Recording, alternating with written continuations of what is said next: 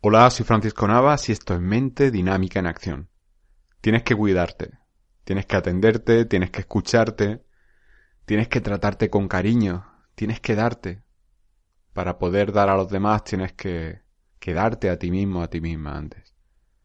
Y estos son frases hechas que la mayor dificultad que tienen no es su pronunciación, sino su aplicación.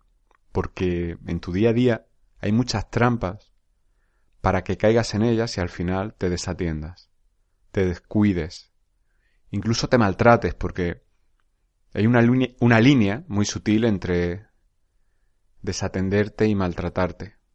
Para mí, maltratarte es desatenderte en cosas que necesitas sí o sí, darte un trato que no merece, actuar contigo mismo, contigo misma, como si tuvieras un valor inferior al que sientes que tienes. La palabra clave ahí es sentir porque no hay forma de medir. Nadie puede decirte lo que vales y, y si lo dice caerá en el error porque se guiará por indicadores objetivos, seguramente económicos, que no recogen todo lo que tú eres. Quiero contarte una experiencia personal que, que me ha pasado ayer. Iba a decir hace nada, pero ¿para qué maquillarlo me pasó ayer? Y va muy en la línea de esto, y va muy también en la línea de lo que yo quiero, que es humanizar el trabajo del psicólogo, porque, y bueno, más que el trabajo, la persona del psicólogo. Porque por algún motivo los psicólogos tenemos una etiqueta de que somos autómatas, seres infalibles, personas que nunca nos equivocamos, y, y yo tengo la visión precisamente la contraria. Un psicólogo o en la formación de un psicólogo, yendo a la, a la raíz, psicólogo, conocimiento de la mente. Quizás deberíamos llamarnos emocionólogos, ¿no? Si, si ese término se permitiera. Conocernos a través de nuestras emociones. Pero, como te decía, creo que un psicólogo debe ser una persona que, que se ha equivocado mucho, que se ha equivocado más que tú, más que cualquier persona que conozca. Una persona que sabe muy bien lo que hay que hacer porque ha hecho muchas veces lo que no debe hacer. Creo que eso es una, una forma realista de llegar a, a trabajar para ayudar a los demás porque evitas que esas personas cometan errores o pasen por tránsitos que tú has pasado y que en algunas ocasiones no son necesarios. Otras ocasiones, sin embargo, son muy importantes, porque cada persona tiene un recorrido personal. Valga la redundancia. Te decía que justo ayer me pasó, ayer exploté. Ayer me saturé y eh, ha venido mi familia una semana y, y antes de que vinieran yo dije, bueno, pues voy a... Seguramente por las mañanas no contéis mucho conmigo porque estaré trabajando, estaré atendiendo correos, estaré pasando consulta, y, por las tardes pues hacemos lo que queráis, ¿no?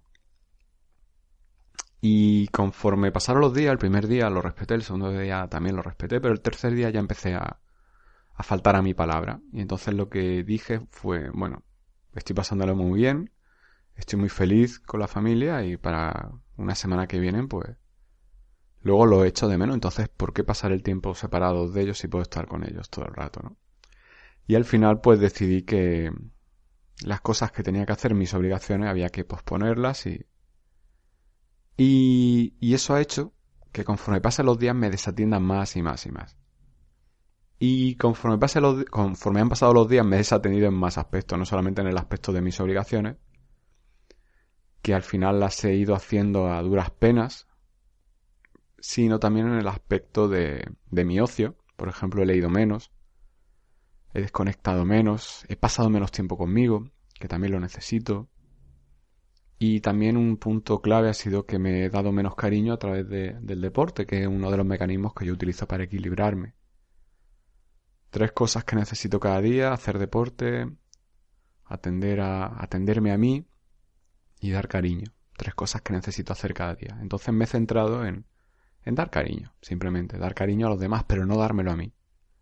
Y yo me lo doy a través de esas pequeñas cosas, ¿no? Ese deporte, leer, pasar tiempo conmigo. Y eso ha hecho que conforme pasen los días, pues sienta que el efecto bola de nieve ha sido mayor y, y al final con una cosa sin importancia pues he explotado. Lo bueno de esa explosión ha sido que no he proyectado con nadie, no le he dicho es que tú, es que por qué tal, es que por tu culpa no, sino que he dicho estoy enfadado conmigo porque me he desatendido, porque porque estoy dándole a todo el mundo y no me doy a mí. Y, y eso es una responsabilidad de uno mismo. Nadie puede decirle a nadie es que tú no me das.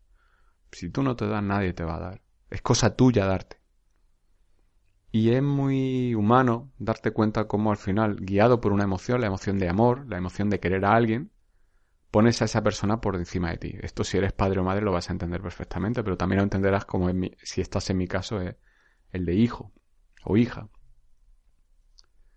Al final hay muchas formas de demostrar el cariño y por algún motivo demostramos el cariño sacrificándonos por los demás y si hay un perjuicio para nosotros parece como que queremos más, ¿no? Mira lo que hago lo que no hago por nadie, lo hago por ti, ¿no? Mira cómo me hago, me perjudico en cierto modo, pero es que tú lo vales.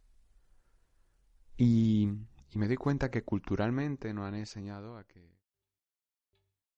¿Te está gustando este episodio? Hazte fan desde el botón apoyar del podcast de Nivos. Elige tu aportación y podrás escuchar este y el resto de sus episodios extra. Además, ayudarás a su productor a seguir creando contenido con la misma pasión y dedicación.